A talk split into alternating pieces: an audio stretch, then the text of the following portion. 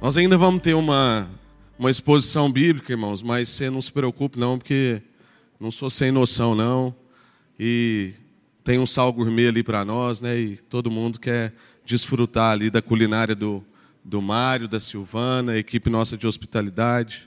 Então vou tentar ser bem objetivo, bem breve.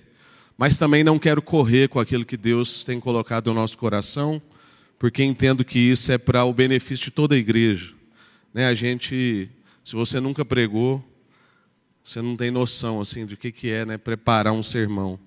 É, é um, apesar que eu nunca dei à luz como uma mulher, mas dizem que é como parir, né? Então, também não quero correr com aquilo que Deus tem para nós, mas peço que você segure a onda com paciência e receba tudo que Deus tem na sua vida. Já tem, já tem trazido tanta coisa para nós. E Deus está conduzindo a gente aqui, assim, eu, eu consigo perceber né, que Deus vai, vai surpreendendo a gente naquilo que Ele quer compartilhar com o nosso coração. E desde as músicas que nós cantamos até o testemunho de fé do Antônio, do Daniel, e ter a vida do Michael Kelly aqui, ser exortado em oração, tudo isso acho que fala muito sobre o que Deus veio trabalhando na minha vida para a gente compartilhar hoje, que é sobre uma igreja madura a gente conversar um pouco sobre maturidade. É, chega essa época do ano e é um tempo da gente começar a meditar sobre resoluções né, do final de ano, mudanças, sonhos, planos, o que, que nós queremos para o ano seguinte. E aí, se a gente não tomar cuidado, a gente não executa nada e passa o outro ano, a gente tem sonhos e vontades de novo e, e nada disso muda. Então, eu quero que a gente medite um pouco ali em Josué, nos capítulos 3, 4 e 5. Nós não vamos ler tudo, mas nós vamos ler trechos. Então você deixa a sua Bíblia aberta aí a partir de Josué 3, para a gente meditar o que, que é essa igreja madura que, que Deus espera de nós, que Deus tem para mim e para você. Antes da gente avançar, eu queria fazer uma menção honrosa. Se você algum dia já ouviu um podcast chamado Irmãos.com e você ouviu uma vozinha falando assim: Olá, pessoas! Essa pessoa está aqui, se você só ouviu a voz dele. Levanta, Paulinho, por favor.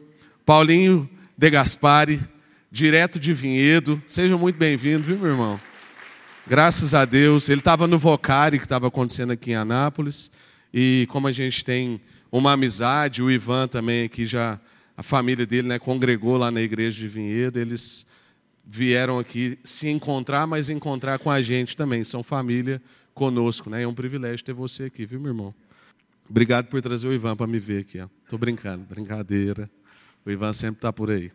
Então vamos lá, irmão. Josué, no capítulo 3, nós vamos ler o verso 5. Mas antes de chegar lá, quero continuar né, esse, esse raciocínio da gente pensar sobre o que, que é essa igreja madura e o, e como que, que nós podemos ser uma igreja madura para esse tempo, esse tempo tão difícil como o Michael Kelly leu, que é o nosso tempo. Como a gente pode avançar, como a gente pode crescer, como a gente pode aprofundar. Porque, irmãos, hoje a igreja brasileira é conhecida como a igreja do maná. Nós somos uma igreja que se reúne para esperar ver se cai pão do céu. E a gente mede as nossas reuniões, os nossos cultos, os nossos louvores, dependendo do quanto a gente arrepia, dependendo do quanto a gente vê gente caindo, dependendo do quão falar em línguas a gente fala ou não. E a gente vai medindo a presença de Deus, e a gente vai medindo a temperatura espiritual da igreja conforme a nossa sensitividade, não é nem sensibilidade. É conforme mesmo a só os nossos aspectos sensoriais. Como se ter ou não ter o Espírito Santo dependesse apenas de um arrepio, de um aquecimento, de uma lágrima e que se a gente não tem isso, então Deus não está nesse lugar. Ora, irmãos, isso tudo são sinais realmente da presença de Deus e do trabalhar do Espírito Santo na nossa vida. Mas nós não podemos ser dependentes dessas coisas. Nós precisamos avançar. Então eu te pergunto, cadê, cadê o avivamento da União Soviética? Cadê o avivamento da Coreia? A gente já não ouve mais falar. Cadê o avivamento do Brasil? Nós vivemos uma onda de avivamento. A nossa cidade de Goiânia já foi conhecida como a cidade referência em unidade da igreja no Brasil inteiro. Pastores de todos os lugares vinham aqui, de várias nações, ver o que estava acontecendo na nossa, na nossa cidade. Como que pastores conseguiam se reunir, juntar o seu povo, trabalhar independente das suas fachadas. Hoje, talvez, nós seríamos conhecidos como a cidade da maior desunião em termos da fé evangélica. Rachas de igrejas enormes, pastores que não se falam, membros que não podem visitar talvez um, um evento, uma conferência de outra igreja, porque o pastor tem medo de perder a sua ovelha para um outro lugar. Como se isso fosse um comércio, como se a gente tivesse medo de perder cliente. Não tem nenhum cliente aqui, só tem irmão, só tem filho, só tem família. Nós não temos medo de nada, porque no amor não existe medo. Deus nos fez para ser um. Irmãos, esse povo, essas igrejas, esses avivamentos, inclusive nós, nós saímos do Egito. Fazendo uma analogia, é como se nós fôssemos o povo que saiu do Egito. Mas cadê a igreja que entra na terra prometida? Cadê a igreja que avança para uma maturidade de pisar na terra que Deus tem para nós? Então a proposta que eu quero trazer para nós hoje de reflexão é: cadê a igreja que entra na terra prometida? Eu quero ser essa igreja. Porque, irmãos, eu não quero padecer do que eu vejo alguns avivamentos acontecendo de que quando há liberdade, essa igreja começa a viver pelos próprios interesses, para fortalecer as suas estruturas, para poder conquistar mais para si, e senta na mesa apenas para comer e não para repartir. Gente que antes, quando não tinha dinheiro, investia no mundo todo, e que agora que tem muito dinheiro, deixou de investir. Gente que, quando teve então essa conquista, essa liberdade, saiu do Egito, não quis avançar nisso que Deus estava propondo. Então, Josué 3, no capítulo, no capítulo 3, verso 5, nós vamos ver que o texto diz para nós o seguinte: Disse Josué também ao povo: Santificai-vos, porque amanhã fará o Senhor maravilhas no nosso meio. Nós vamos perceber nesse, ao longo desse texto, irmãos, que Deus trabalha na nossa vida em processos. E nós não podemos subestimar os processos de Deus na nossa vida. Deus não está tão interessado na sua vida em relação aos resultados, porque Ele já garantiu o resultado. Nós temos origem em Deus e nós temos destino em Deus. A nossa grande crise é descobrir o que Deus espera de nós nesse meio, porque nós estamos seguros do lugar onde nascemos e do lugar para onde vamos. Deus garantiu para nós o nosso destino, Deus garantiu para nós uma conclusão. Deus já tem para nós um resultado e Ele diz que esse resultado é bom, perfeito e agradável. Como então que a gente vive nesse meio? Nós temos que aprender a viver desfrutando mais dos processos. E a gente vai perceber aqui que o que Deus está trabalhando na nossa vida em termos das maravilhas, dos milagres, desses avivamentos que a gente vive, exige de nós santificação. Mas é interessante a gente perceber que nesse texto não há uma condicional. Deus não coloca como se fosse assim: olha, se vocês se santificarem, eu farei maravilhas. Não, Deus fala o seguinte: eu farei maravilhas. Fato. Acabou, essa é a minha, essa é a minha essência. Eu farei maravilhas com vocês. Mas é como se ele dissesse assim: não queira estar despreparado para o que eu vou fazer. Não queira ser pego distraído. Não queira ser pego de surpresa, porque você vai deixar de viver a plenitude do que eu tenho para fazer na sua vida. Eu vou fazer maravilhas. Eu não dependo do seu bom comportamento para fazer maravilhas na sua vida. Inclusive, você e eu recebemos de Deus muito mais do que a gente podia pedir ou pensar todo dia, independente do nosso pecado.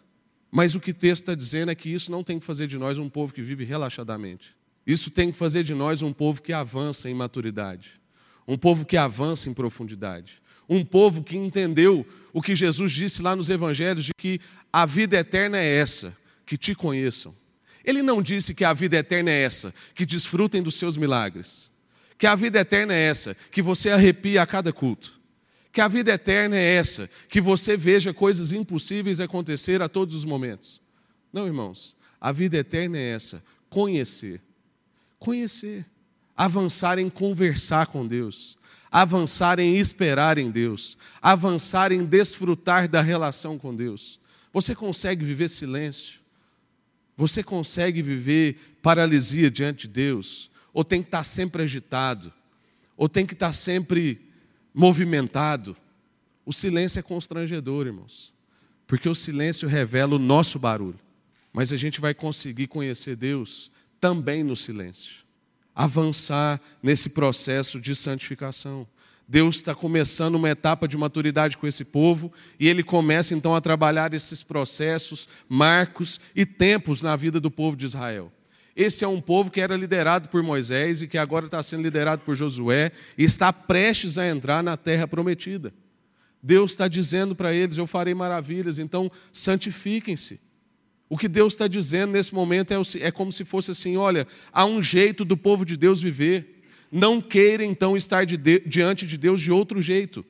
Não queira as maravilhas de Deus não vivendo como filho dele, porque isso é acusação sobre a sua vida. Gente que desfruta de honra de filho sem ser filho é usurpador. Então queira desfrutar de tudo que Deus tem para você, mas como filho que conhece o Pai, você é parte dessa família e você vive do determinado modo, o determinado modo como essa família vive. Irmãos, porque a gente muitas vezes acaba lidando com Deus numa perspectiva sempre do que a gente ainda não tem. A gente tende a pensar que quando Deus quer fazer maravilhas no nosso meio, sinais, Deus vai fazer coisas de fora para dentro. Mas, irmãos, o que Deus quer fazer na sua vida é de dentro para fora. O que Deus quer fazer na sua vida é que você descubra em Deus coisas que já estão aí e que você ainda não conhece. Porque o Salmo 139 vai dizer que nós fomos formados em Deus. Deus nos conhecia desde antes do ventre da nossa mãe. Deus te conhecia no embrião. Todos os seus dias estavam escritos por Deus. Então, irmãos, o que Deus tem para fazer na sua vida que você ainda não viveu e não desfrutou e não conhece, já está dentro de você. E você precisa avançar nesse conhecimento de Deus, nessa maturidade, nessa profundidade, nessa entrega, para que você consiga descobrir e desfrutar e exalar e jorrar, como aquela mulher que conversou com Jesus na beira de um poço, e ela sem fazer curso nenhum de evangelismo, sem ter um manualzinho de quatro leis espirituais, sem nada, ela ganhou uma cidade inteira para Jesus, porque do interior dela fluía rios de água viva. Ela conhecendo Deus, descobriu o que estava dentro dela antes e ela ainda não sabia, mas já estava lá. Aquela mulher não viveu algo que foi de, de fora para dentro que fez ela ser daquele jeito. O que ela recebeu de fora para dentro foi a salvação em Cristo Jesus. Mas depois, ela começou a jorrar de coisas que já estavam nela e que agora estavam desobstruídas, porque ela conheceu a Deus, ela conheceu Jesus, ela olhou nos olhos do Salvador dela. Que grande maravilha, irmãos, é ver que o Pai quer fazer maturidade na nossa vida. É interessante que quando a gente fez o curso de criação de filhos, no primeiro dia eu abri a apostila e tinha lá escrito assim: filho responsável ou filho obediente? Qual você quer? E aí eu, eu brinquei em voz alta, né? Eu falei na sala assim, falei, não, não pode ter os dois, não. Eu não posso ter um filho obediente e responsável. E aí, ao longo da aula, a gente foi entendendo por que, que a gente tinha que fazer uma escolha. É porque ninguém quer um filho de 20 anos obediente. Você não quer um filho de 20 anos que só lava a louça se você mandar, só arruma a cama se você falar, que só vai em tal lugar se você orientar. Você não quer ter um soldado dentro de casa. Porque isso é coisa de gente imatura. Você quer ter um filho responsável. Até uns sete anos de idade, você quer ter um filho obediente. Mas depois você quer que ele comece a avançar. Então o seu Pai Celestial espera de você mais do que o que você acha que ele está esperando. Mas não é que ele espera no sentido de que ele está carente disso. É que, como todo pai, ele almeja que seus filhos fiquem maduros.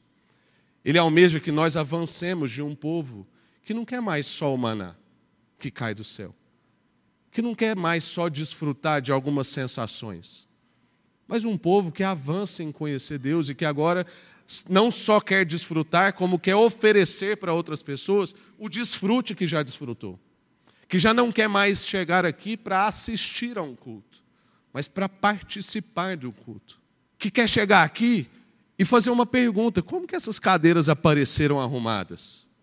Como que essas coisas estão acontecendo?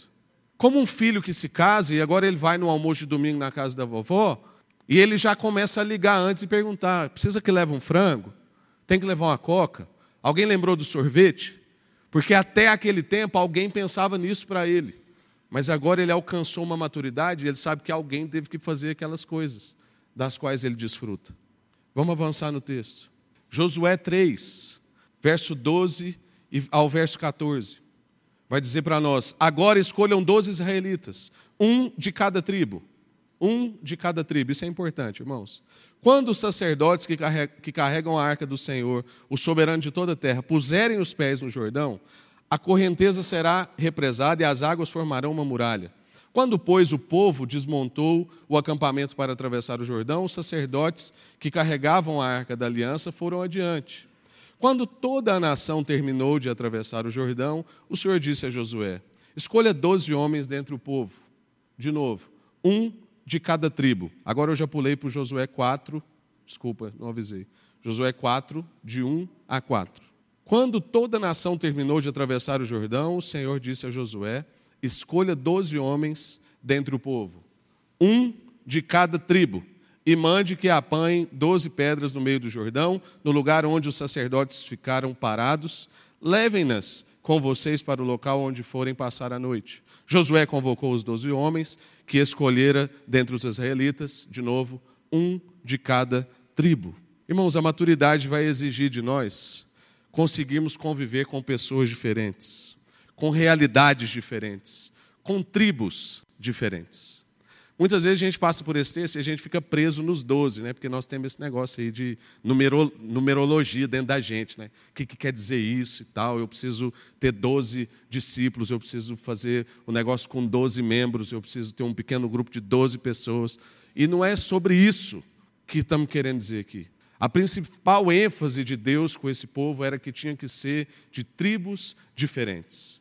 Era um povo diferente. Gente que tinha outra cultura, que tinha outro jeito de vestir, que tinha outro jeito de conversar, que talvez tinha outro modo de criar filho, que possivelmente também podia falar outro dialeto. Mas eram pessoas diferentes, realidades diferentes. E era exigido de um povo que agora ia entrar na terra prometida que ele conseguisse viver com realidades diferentes e com pessoas diferentes. Irmãos, é isso que o poder do Evangelho faz na nossa vida. Quando a gente vê uma igreja de motoqueiros, é legal. E pode ter o Evangelho ali, sem nenhum problema. Mas aquela igreja não revela o poder do Evangelho. Se a gente tem uma igreja de jovens, joia, pode ter o Evangelho naquela igreja. Mas aquela igreja não revela o poder do Evangelho.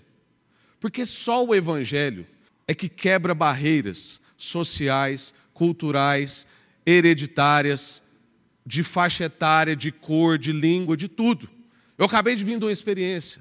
A gente estava compartilhando numa igreja da Espanha, que naquela igreja tem 53 nacionalidades. Sabe o que é isso, irmãos? Gente de toda cor, de toda língua, de todo tamanho, de toda faixa etária, do jeito de se imaginar, tem naquele lugar. Ali revela o poder do Evangelho. Porque são pessoas que não se reúnem por suas afinidades. Não é porque elas estão no mesmo nível social, não é porque elas estão na mesma idade, não é porque elas têm a mesma preferência, às vezes por moto ou pelo que for, mas são pessoas que se reuniram porque Cristo transformou o coração delas. E todas elas estão ligadas por causa do amor de Cristo e não por causa das suas preferências pessoais. Não é porque lá tem o louvor que agrada a ela, ou porque lá tem a pregação que supre o que ela espera, ou porque lá tem o prédio que tem o ar-condicionado na, tempe, na temperatura que ela esperava. Não tem a zona fria que a gente tem aqui, assim. Tem aqui atrás aqui do Ivan tem uma zona fria de umas três fileiras, que as pessoas evitam, né? Então, como todo mundo aqui congrega aqui, gente, há muito tempo, por que, que a gente até hoje não aprendeu a trazer blusa e senta aqui, ué? O cinema é frio demais. E o Gustavo, quando vai, leva cobertinho, ué. Nossa, contei. Não aguentei. Era saudade, Gustavo. Mas olha, uma vez eu fiz tanto bullying com o Gustavo com as cobertinhas, e eu passei tanto frio no cinema, irmão. Tanto frio. E o Gustavo olhava para mim e falava assim: Você quer um pedacinho da minha cobertinha? Eu falei assim: Nossa, a vingança é um prato que se come frio, né? Mas, irmãos, não é sobre isso que nós estamos falando. Vingança não é de Deus, tá, irmãos? Quebrantamento é. Aí eu me quebrantei na minha humilhação. Eu falei assim, irmão, eu preciso da cobertinha. Me ajuda. Mas, irmãos, não é por causa das nossas preferências. Não é para ficar mais agradável para nós. Mas é porque o poder do Evangelho nos uniu. Improváveis. Pessoas que talvez nunca se reuniriam por outros motivos mas por causa de Jesus se reúne. É sofrido, irmãos, para o seu Paulinho ser parte de um conselho junto comigo. Ele tem mais que o dobro da minha idade. Muitas vezes o que eu proponho são coisas que talvez ele nunca nem viu. E muitas vezes o que ele traz também são coisas que eu não vi, mas que ele viveu. Mas essa tensão, irmão, só não rompe por causa do nome do Senhor Jesus, por causa do amor de Cristo que nos une. E se estica a nossa corda e faz com que essa tenda fique melhor colocada. Porque nada pior que uma tenda colocada com corda frouxa. Nós precisamos, irmãos, viver essa tensão da maturidade, de viver tribos diferentes. É por isso que nós, por exemplo, não queremos pequenos grupos muito fragmentados. Pequenos grupos de grávidas, pequenos grupos de mães solteiras, pequenos grupos, sei lá, de idosos acima né, de X idade. Não, irmãos, nós queremos, se possível, só PG de família. E fazer um PG de estudo para casais que dure só um ano, o estudo, depois todo mundo é enviado para os PG de família. Esse é o nosso grande alvo. Porque nós queremos as tensões próprias de uma vida em família. De ter criança com idoso, com um jovem que acabou de casar, e eles terem que conseguir se relacionar naquela casa. Porque no almoço de domingo a gente dá conta.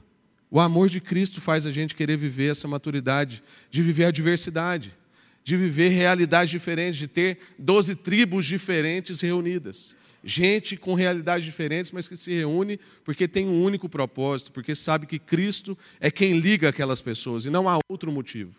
Não há outro mais sublime e não há outro também mais inferior. Há esse motivo. E a gente avança no texto, verso 6 ao verso 9 de Josué, que vai dizer para nós: Elas servirão de sinal para vocês no futuro, quando seus filhos lhes perguntarem: o que significam essas pedras? Respondam que as águas do Jordão foram interrompidas diante da arca da aliança do Senhor. Quando a arca atravessou o Jordão, as águas foram interrompidas. Essas pedras serão um memorial perpétuo para o povo de Israel. Os israelitas fizeram como Josué lhes havia ordenado, apanharam doze pedras no meio do Jordão, conforme o número de tribos de Israel, como o Senhor tinha ordenado a Josué, e as levaram ao acampamento onde os deixaram. Josué ergueu também doze pedras no meio do Jordão, no local onde os sacerdotes que carregavam a arca da aliança tinham ficado, e elas estão lá até hoje. Continua, vai para o verso 21. Disse ele aos israelitas: no futuro, quando os filhos perguntarem aos seus pais: o que significam essas pedras? Expliquem a eles: aqui Israel atravessou o Jordão em terra seca. Pois o Senhor, o seu Deus, secou o Jordão perante vocês, até que o tivessem atravessado. O Senhor, o seu Deus, fez com o Jordão como fizeram, fizera com o Mar Vermelho, quando o secou diante de nós até que o tivéssemos atravessado. Ele assim fez para que todos os povos da terra saibam que a mão do Senhor é poderosa e para que vocês sempre temam o Senhor, o seu Deus. Irmãos, Deus começa a trabalhar então, além dos processos, Deus começa agora a trabalhar com um marco, um marco de fidelidade. Ele começa a trabalhar com um, um memorial. Ele começa a trabalhar com algo que é para nós não nos esquecermos da sua fidelidade, da sua constância, dos seus caminhos. Lembrando, esse povo está prestes a entrar na terra prometida. Está bem ali. É depois que atravessar esse, esse rio, a terra seca, é o lugar que Moisés não conseguiu pisar, mas que Josué está conseguindo colocar o povo. Dentro do processo que Deus está conduzindo, irmãos, ele estabelece então esse marco de fidelidade e ele nos ensina a fazer memoriais, a contar histórias, a ensinar a nossa geração. Aqui, irmãos, está implícito que o povo de Deus vai ter filho, que o povo de Deus vai assumir responsabilidade, que o povo de Deus ensinará aos seus filhos os mesmos caminhos. Por isso, para nós é um privilégio batizar crianças como a gente fez hoje de manhã, porque aquilo é um sinal na vida da minha filha de que ela não tem dúvida de quem é o pai dela. E o pai dela é o pai do nosso Senhor Jesus Cristo. E no que depender de mim, ela nunca vai ter dúvida de quem é o pai dela. Aquilo é um marco na vida dela sobre a aliança feita na nossa vida. É um batismo de aliança. Era isso que Deus estava ensinando para esse povo e Ele quer ensinar para nós. Hoje, eu não sei se você sabe, mas hoje é o Dia Mundial do Órfão. Para a gente orar em favor dos órfãos. Hoje não deu tempo aqui na liturgia, era mais uma coisa aí para a gente viver, mas que você possa orar pelos órfãos. Mas, irmãos, se a igreja entendesse o seu papel na sociedade, não existiriam crianças para adotar mais. A igreja de uma cidade consegue resolver o problema de orfandade da cidade. Se todo mundo compreender o poder da adoção que foi feito por nós, e agora nós não queremos só desfrutar disso, lembra que nós falamos no início aqui? Nós já não queremos só desfrutar dessa adoção, mas agora nós queremos compartilhar a adoção. Nós poderíamos resolver o problema da nossa, da nossa nação. Nós poderíamos avançar dessas discussões se homossexuais podem ou não podem adotar, porque nós já teríamos os adotado. Quando Deus está trabalhando essas histórias, esses marcos de gerações, Ele está querendo dizer para nós que é isso, nós temos que assumir responsabilidades e ter filhos. E ter filhos não depende da sua capacidade de gerar no ventre. Ter filhos é uma condição a você dada por Deus. Não depende da sua potência, depende do compromisso de Deus com a nossa vida nós adotarmos, assumirmos responsabilidades e colocarmos os nossos filhos nesse caminho. E eu queria te fazer algumas perguntas para você meditar. Na sua caminhada, você tem se comprometido com isso? De fazer memoriais com os seus filhos? De estabelecer marcos na vida dele?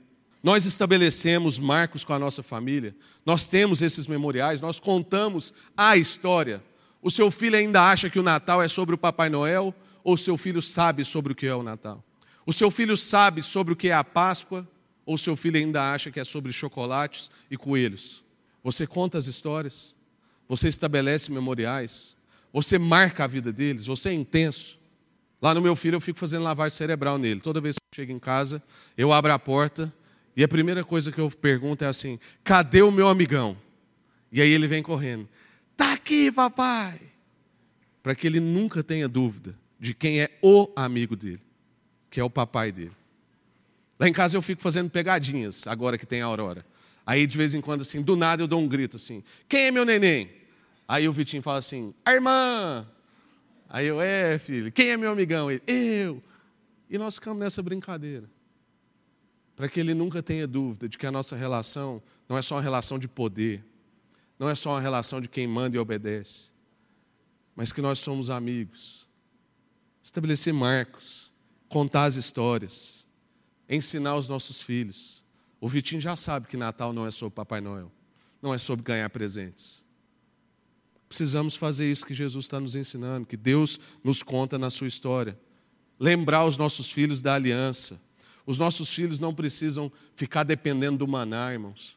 Se nós já vivemos o maná, eles podem viver uma nova etapa. Os nossos filhos podem avançar para um nível adiante da caminhada com Deus. Os nossos filhos não, não precisam mais ficar dependendo das sensações, eles já sabem que nós vivemos isso e agora eles podem viver outras coisas em Deus. A igreja é uma pessoa e essa pessoa precisa amadurecer, não dá para ser uma eterna criança. E para a gente encerrar, Deus trabalha com esse povo então processos, trabalha com esse povo então memoriais, marcos, e Deus trabalha com esse povo também discernimento de tempo, de um novo tempo entendendo que esses processos vão conduzir essas pessoas a um tempo. Josué 5, verso 8 ao verso 12. E depois que a nação inteira foi circuncidada, eles ficaram onde estavam, no acampamento, até se recuperarem. Então o Senhor disse a Josué: Hoje removi de vocês a humilhação sofrida no Egito. Por isso, até hoje, o lugar que se chama Jugal, esse lugar se chama Jugal. Na tarde, do 14 dia do mês, enquanto estavam acampados em Jugal, na planície de Jericó, os israelitas celebraram a Páscoa. No dia seguinte ao da Páscoa, nesse mesmo dia, eles comeram pães sem fermento e grãos de trigo tostados, produtos daquela terra. Isso é uma observação importante, irmãos. Produtos daquela terra. Um dia depois de comerem dos produtos da terra, o maná cessou, acabou, começou um novo tempo já não havia maná para os israelitas, e naquele tempo, e naquele mesmo ano, desculpa, eles comeram do fruto da terra de Canaã. Irmãos, um marco que nos ensina a viver em processos até que Cristo volte. Um marco que nos ensina a plantar, aguardar, orar, dar graças e comer. Esse povo, até esse dia, quando estava com fome, olhava para o céu, falava com Deus e caía. A partir desse dia, irmãos, acabou. Plantar, esperar, orar, colher, dar graças e comer. A partir desse dia, todo mundo estava submetido a processo. a partir desse dia, um novo tempo, um tempo de maturidade estava vindo sobre a vida desse povo. Já não era mais simplesmente olha para o céu, abre os braços e tem pão caindo na sua mão. A partir desse dia era trabalhar. A partir desse dia era depender de Deus, entendendo que Ele ia dar o nosso pão de outro jeito. A partir desse dia não era mais o Vitinho puxando a minha camisa e falando assim, pai, eu quero, eu quero, eu quero. A partir desse dia era o Vitinho lá e começando a plantar uma sementinha de feijão para ver crescendo, ver saindo e depois a gente tentar pôr na panela. A partir desse dia era o Vitinho subindo na cadeira, igual a gente já ensina para ele. Tem gente que fala que é trabalho, exploração, trabalho infantil, né? Mas ele sobe na cadeira, na pia com a gente, e a gente vai lavando e ele vai pondo o prato lá no escorredor. Para que ele entenda que há processos para a gente viver tudo que a gente vive, para a gente desfrutar de tudo que a gente tem. Um processo de maturidade. Irmãos, nós, nós no tempo, estamos no tempo de relacionar com Deus para conhecê-lo e não mais apenas para desfrutar do que Ele pode nos dar. Nesse processo, então, de conhecer a Deus, a gente vai também conhecendo a nós mesmos e nós vamos descobrindo muitas virtudes depositadas em nós, mas que antes a gente não acessava, como eu disse antes. Não é sobre o que virá de fora para dentro, mas é sobre o que nós já temos para abençoar. Gênesis 12, de 1 a 3, vai dizer que nós somos um povo abençoado para abençoar. Deus virou para Abraão e falou assim: Olha, vocês receberam as bênçãos. E a partir de agora, todo o povo será abençoado a partir de vocês. Nós somos o povo de Deus, um povo que foi abençoado para abençoar. Um povo que compartilha, um povo que exala, não é um povo que demanda, um povo que extrai. É um povo que está no seu lugar de trabalho e pergunta se a pessoa está precisando de alguma coisa. Nós somos um povo que não tem medo, irmãos, porque o nosso chefe não pode nos demitir. Porque quem demite a gente é só Deus. Deus tem na mão dele o coração do rei. A gente não teme pessoas, irmãos. A gente não teme nem o diabo, porque a nossa vida está nas mãos do Deus Todo-Poderoso. Nós não somos um povo que vive com medo, justamente por isso a gente entrega, justamente por isso a gente oferta, justamente por isso a gente pode então começar a conhecer o que está dentro de nós, que só está dentro de nós para um propósito servir as outras pessoas, abençoar a vida das outras pessoas. Irmãos, quero te fazer uma pergunta: você anseia comer do fruto da terra prometida? Você anseia entrar nessa terra prometida e comer dessa terra que mana leite e mel, como dizia lá no Antigo Testamento? Ou você ainda quer ficar recebendo maná do céu para o resto da vida? Você ainda quer ficar como uma criança que fica puxando a camisa do pai e falando eu quero, eu quero e é agora? que nesse tempo agora de final de ano a gente medite sobre sermos uma igreja madura, um povo maduro. E quando eu estou falando isso aqui, irmãos, hora nenhuma é um desabafo. Sabe, a gente é uma igreja que já avançou em muita coisa. Mas é porque eu sinto que a gente ainda pode tanto mais. Ainda podemos desfrutar de águas mais profundas. Ainda podemos avançar em conhecer ainda mais o Senhor. Nós ainda podemos investir mais em missões. Nós ainda podemos cuidar de mais projetos sociais. Nós ainda podemos trabalhar melhor a adoção no nosso meio. Nós ainda podemos multiplicar mais pequenos grupos para acolher mais pessoas. Nós ainda podemos adorar no momento de louvor com mais entrega, com mais intensidade. Nós ainda podemos ser mais pontuais no nosso culto. Nós ainda podemos tanto mais, irmãos. Nós ainda podemos avançar em maturidade. E eu quero mais de Deus. Quero mais em Deus. E eu espero que você não queira menos do que isso. Eu espero que você não queira viver uma relação com Deus medíocre, que está na média. Que você fala assim: ah, eu olho para os irmãos da igreja, ou eu olho para as pessoas que eu conheço que são cristãs e eu estou na média, estou bem.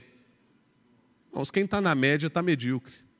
A gente quer mais, mais profundidade, mais intensidade. Não é mais coisa, é mais relação com Deus é mais conhecimento de Deus. Eu quero orar com você agora para a gente encerrar e desfrutar de uma comunhão ali ainda no Sal Gourmet, desfrutar da cozinha lá, da, da culinária do Mário, dos irmãos, né? Mas que você esteja nesse tempo orando, como eu tenho orado, querendo mais de Deus e querendo mais em Deus, querendo desfrutar de mais do que o Senhor tem para a sua vida e não só mais do que Ele pode fazer a seu favor, mas querendo descobrir mais do que Deus tem para fazer através de você, e não somente a seu favor. Em nome de Jesus. Amém.